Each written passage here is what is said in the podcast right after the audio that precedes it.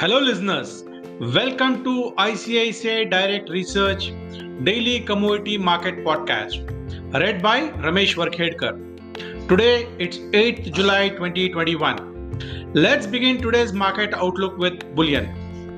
Gold prices edged higher on Wednesday and we're on course for a sixth straight session of gains, driven by a dip in US Treasury yields ahead of minutes from Federal Reserve's June meeting that could provide more clues on the policy stance. Spot gold was trading at $1,801 per troy ounce, while spot silver was trading at $26.05 per troy ounce. Contrary to the bond market, the dollar index advanced gains to test a fresh three month high of 92.84 on Wednesday. Policymakers are anticipated to keep making headway towards their goal of reducing their large asset purchases. However, the minutes revealed that the committee was very unsure about how quickly labor shortages and the supply bottlenecks that were contributing to inflation could be resolved. The US Federal Reserve's surprising hawkish stance last month prompted gold to fall 7% in June.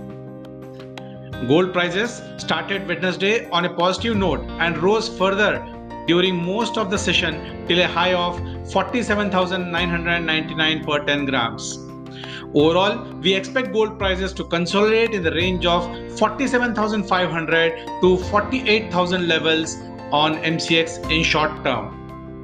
Moving on to energy markets, oil prices fell more than $1 a barrel on Wednesday in another seesaw trading session as investors feared this week's collapse in OPEC Plus talks would mean more supply, not less, is on the way.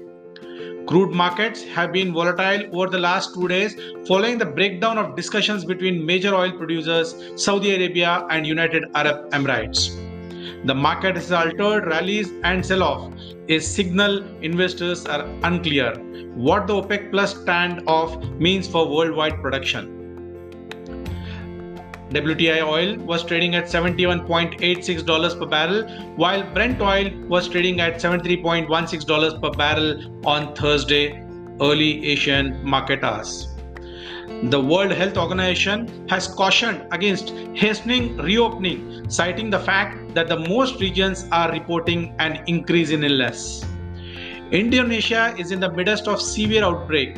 Thailand has witnessed an increase in cases and Japan is about to announce a state of emergency that will extend to the Tokyo Olympics.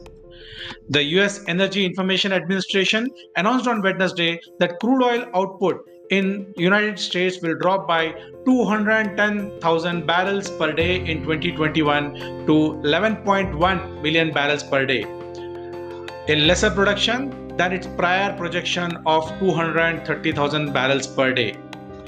According to the American Petroleum Institute, the US oil stockpiles dipped about 8 million barrels last week, while gasoline inventories fell by about 2.7 million, compared with a 1.3 million build in the prior week.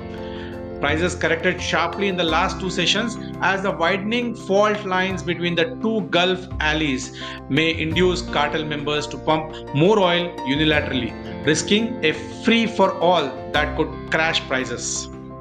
Therefore, we expect crude prices to correct further towards rupees 5200 per barrel level on MCX in short term.